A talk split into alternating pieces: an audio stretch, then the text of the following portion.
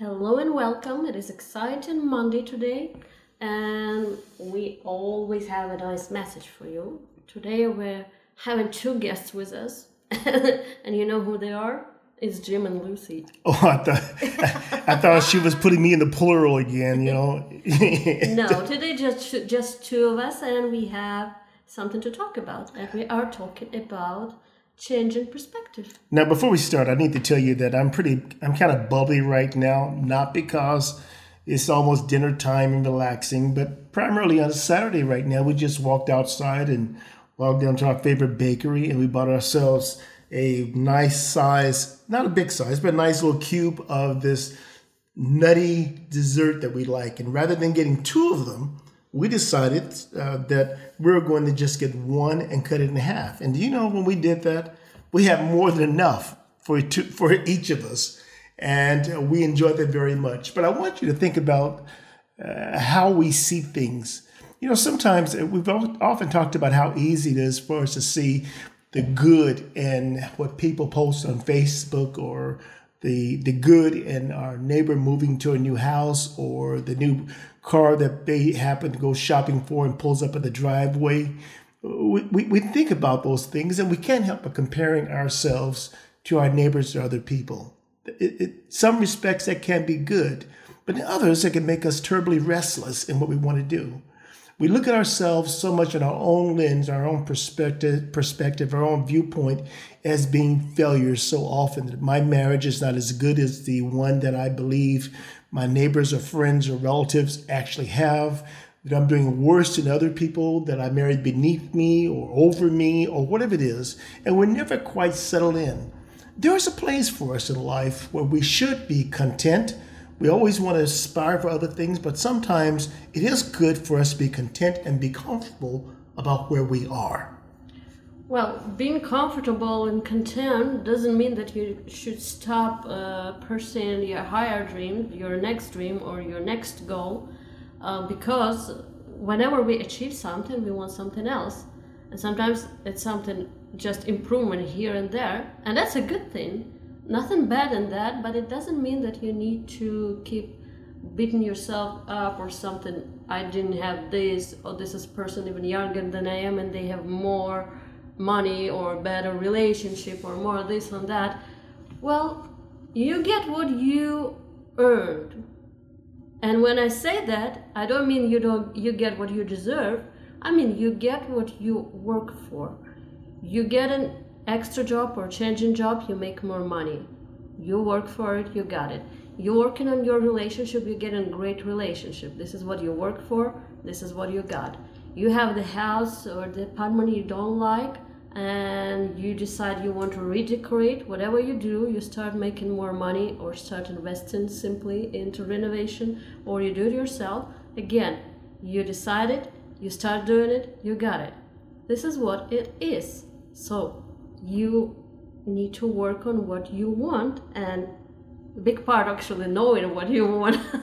It is knowing what we want but i've been reading this book called humankind and it's a it, has been a highly successful book this year and last year but they have something in it and it's a wonderful story about world war ii and you realize the distance from across the channel uh, for Germany, once they had taken occupied uh, France and all, to uh, send bombers to uh, to England, and the people on the island uh, were supposed to be isolated and destitute because the constant bombing that they didn't have much of a from Germany that the Englanders did not have much of a opposition against. But one thing they did have they has this English thick upper lip. And that thick, strong upper lip is something that they, that psychologists uh, said that they had a morale that could not be broken with the night or the nightly constant bombing from the German army or air force. They would not give up through the deaths, through the turmoil. They would not give up. And they said that they were a nation's morale that could not be broken, and it just didn't work on the British because they were a special case or a special type of people.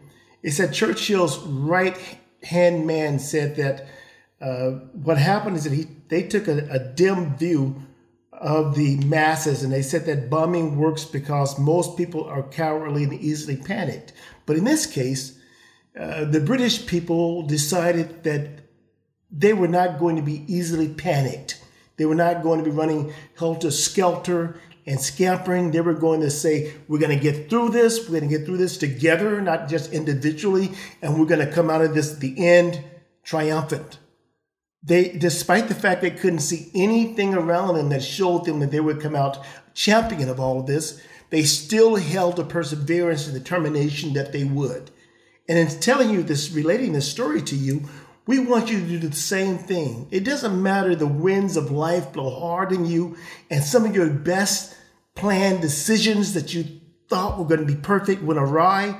You have to have a thick upper lip about it. We took a trip many years ago. My, my, my kids were small to the Grand Canyon. We had planned this trip and buying a, uh, a Toyota van. We were excited about it and we got all the way through the desert and we got to the Grand Canyon. And when you know it, so my my daughter stepped out of the van. She stepped on a small pebble the size of your probably fingernail, and she stepped on a pebble and she broke both of her legs. Don't ask me how that's possible. We put her in a hospital, and sometime, somehow in Cottonwood, Arizona, this doctor came to help her. And when the doctor came to help her, he didn't know what he was going to have to do to her leg. And there she sat with a little girl that was looking, that was crying, and her mom was crying, rocking her back and forth. And we're wondering about our vacation having ended so soon. This mother, come to learn out, was that her daughter had been this, had had this illness, this debilitation for years and years and years. And it wasn't anything new for her, and there was nothing she really could do. It put things in perspective for us about how we were thinking about my daughter's leg, yet this daughter had a mental and physical illness that somehow she couldn't get out of, and there was little help they could give her. Well, we eventually got my daughter's leg set. She was in a double cast, and we finished our vacation surprisingly. But as we celebrated that and came to the uh, back end of Las Vegas, to the desert now, our van burned to the ground. Another mishap. But you know what? We put a smile on our face and we found a way to rent a car and get back home. And the and our life picked up and it went forward in the right way. So that's what I want you to do. See the good that happens from every negative out of it because it's not really a negative. There's a teaching moment to it that can take you out on the other end better than where you left out. Yes, in, and changing perspective is important because it will keep you going and keep you pushing towards your goal, your vision. And once you have that vision and that goal in your mind, those are the minor trick, minor tricks like changing perspective that will help you actually pursue that goal, no matter what. And that's what we want for you. And this is your homework for this week. So every week we have for you the task, the thing to try, to exercise, to apply and this week, we want you to start seeing good and everything bad. Not just mysterious way, like no matter what happened, everything is wonderful. No, it's always something that can be looked upon differently. And every bad situation not necessarily will have bad outcome. Often it will turn out to be something like a bliss. That's right. The only thing you're able to control is you. You're how you manage your thinking and you determine your outcome for it. What other people do, you cannot do anything about. But you can, in some respects, control that to some extent. One way you can do it is by your behavior and the words that you use. So when you want to say something ill about your children, about a coworker, about the, your spouse or significant other, hold your breath Count to three, and then think to yourself, would they really be trying to hurt me? How can I change the outcome of this? And you take the high road and be nice. Give them a hug and a kiss. Let them know you're sorry. You'll all do better next time. Because you know what? At the end of the day, it's you and your family, the ones that you love. We're here for you.